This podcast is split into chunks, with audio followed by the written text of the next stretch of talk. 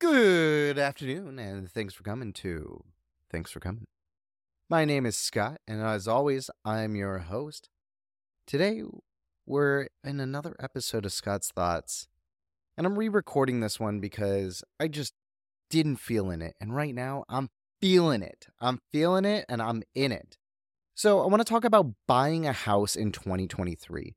Recently, I had a few friends who were asking about buying a home some that were actively looking to buy a home, some who were just saying, is it worth it? It's a really tough thing to talk about with people because the concept of owning a home is so difficult for us to really, really fathom. Even myself, like I've mentioned, I live in a four bedroom, two bath, about 15, 1600 square foot home. And it's like really crazy to think that legally I own this home that the state of Arizona and people in the US agree that I own the land and the building. This home is not cheap. This isn't like a little trinket you get at the store. This home, when I originally bought it, was $332,000. It's now appreciated to six, eight hundred thousand dollars. I don't know. But that's a lot of money. I mean, it's crazy.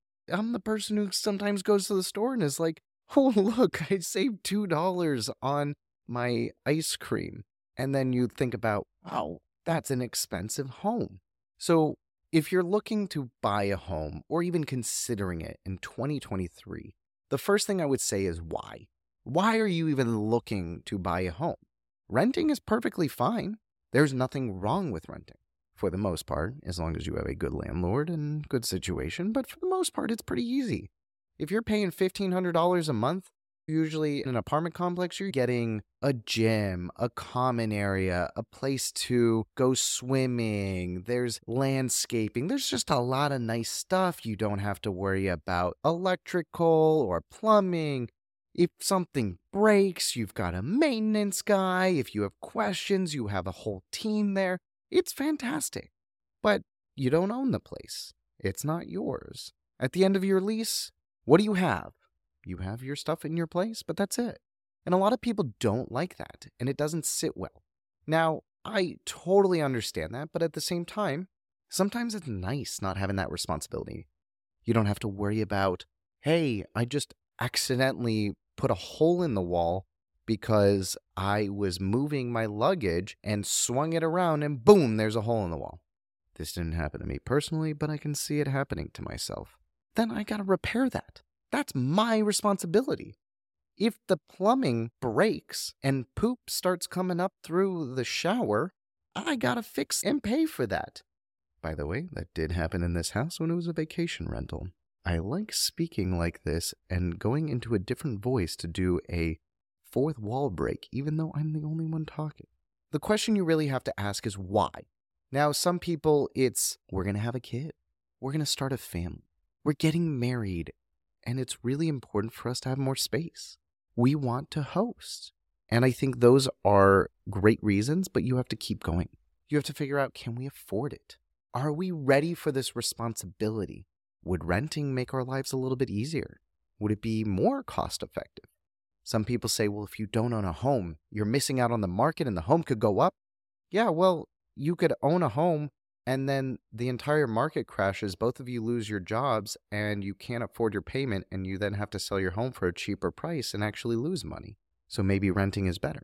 I don't know. There's some people who are like, hey, I've been renting my entire life and I want to start looking at homes. Great start. That is a perfect way to go into it, but think about why. Maybe you want a home because you've lived with roommates your entire life and you're excited for the idea that it will be your kitchen and your bedroom and your stuff and everything great. Maybe you're wanting a home because it's just the right thing to do. You're in your late 20s and you're like, hey, everybody else is doing it. Maybe I should. If you're in these categories, all of these categories, the first thing is, can you afford it? Now, when I say can you afford it, I literally mean do you have enough money for the down payment and the monthly expenses? The down payment can be 3.5% plus closing costs. but as much as 20 to 80% of the home value, however you want to do it. If you're in any of these categories, and I mean any of these, the first thing to ask is how am I going to pay for this home? Can you afford it? Most people get a mortgage, and it's really important that you work with somebody that you can trust, know, to help you get a mortgage. Myself, I've been working with Evan Einhorn over at Modern Home Lending because when I work with him, I know he's going to get the stuff done and he shows me exactly what I or my clients can afford from day one. Now you're wondering, well, how do I even know what I want? Why am I looking at how much I can afford when I just want to look at homes? That's great, but that's going to waste everybody's time. If the bank won't lend you money, why go look at homes? It's like going to a bar and saying, I'm going to get a beer but you don't have any money. So, first you talk with a mortgage person. I say mortgage person because that's just how I refer to them. You talk to a mortgage person, and they are going to say, hey, based on how much money you're making, based on how much debt you have, and by debt we mean a car payment, your rent, if you have student debt, credit card debt, all these factors. And they're going to take that with your credit score and they're going to say, I found a few banks who will offer you a mortgage and would be happy to give it to you for this amount of money at this interest rate for this many years. And so you start from there. This is very important to start with. If you don't know what you can afford, saying I want a three bedroom, four bath is not going to help you because maybe you can get that, but you might have to be in the middle of the town of Maricopa, an hour away from all your friends. And so you want to start there.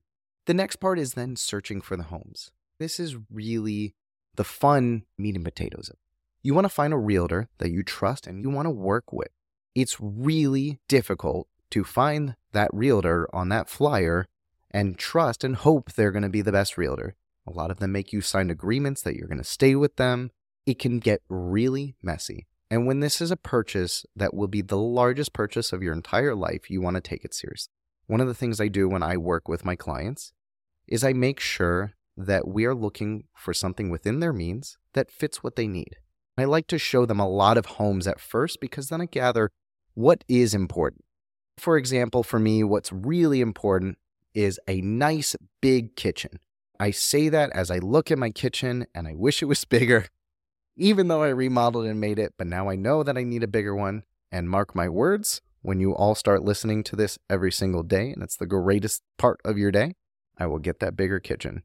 Also, when Casil gets her doctorate and she starts making buku bucks, you'll see. So you start to figure out okay, Scott likes big kitchens. Let's show him homes with bigger kitchens. And you can start to weed out, oh, this one has a really tiny kitchen. It's not even worth looking. Let's say somebody else, they're like, I have a dog and it's really important that I have a yard. Well, you might want to change the search result to show lot sizes that are bigger than maybe 30,000 square feet. The reason for that is a 10,000 square foot lot might have a very tiny backyard where it's mostly home and very little backyard. And so you want to make sure they can run around.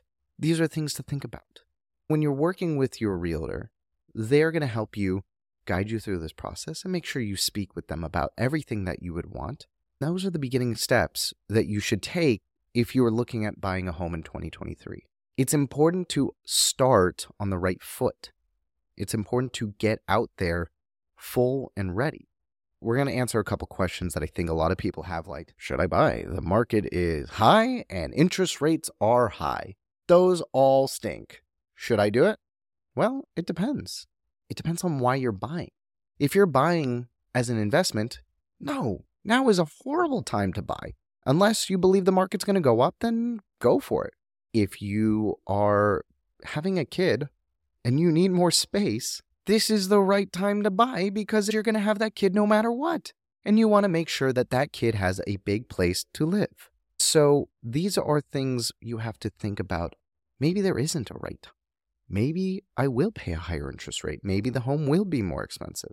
But you're not buying it for the investment part. You're buying it because you want to own your own place. If you're worried about the market and you're like, I don't want to deal with this and this is too much, and Scott, you're scaring me. Why do you keep talking about interest rates? I don't even know what that is. Then maybe rent. Rent a home. There is absolutely nothing wrong with renting a home for two, three years and then going to the next level up home and still renting before you buy. Maybe you say, I'm focusing on my career and my spouse is also focusing on their career. We have one kid and we want to make sure that we are saving our money and spending our time with our kid and our careers versus worrying about what's going on in the home. That is very responsible and a great way of looking at it. The last thing I'm going to say about buying a home is be patient. Remember, this is the largest purchase of your entire life. Except if you buy a business or other things and you're like an entrepreneur and whatever, okay, we get it, we get it. Take it slow. Find the right people. Look at all the homes. Remember, there will always be another home.